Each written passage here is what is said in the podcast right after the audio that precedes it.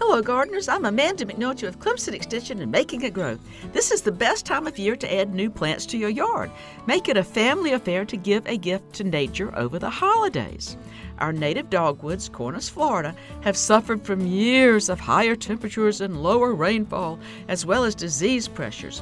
But new varieties have resistance to diseases, and if you plant them in partly shaded areas and mulch them well, keeping that turf grass away, they will give you years of beauty and provide food for wildlife. Search Clemson HGIC Dogwoods and you'll find information on selecting a variety that's just right for your landscape.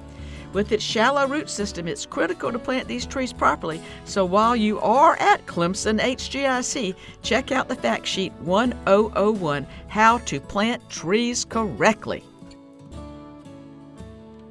Funded by South Carolina Farm Bureau and Farm Bureau Insurance.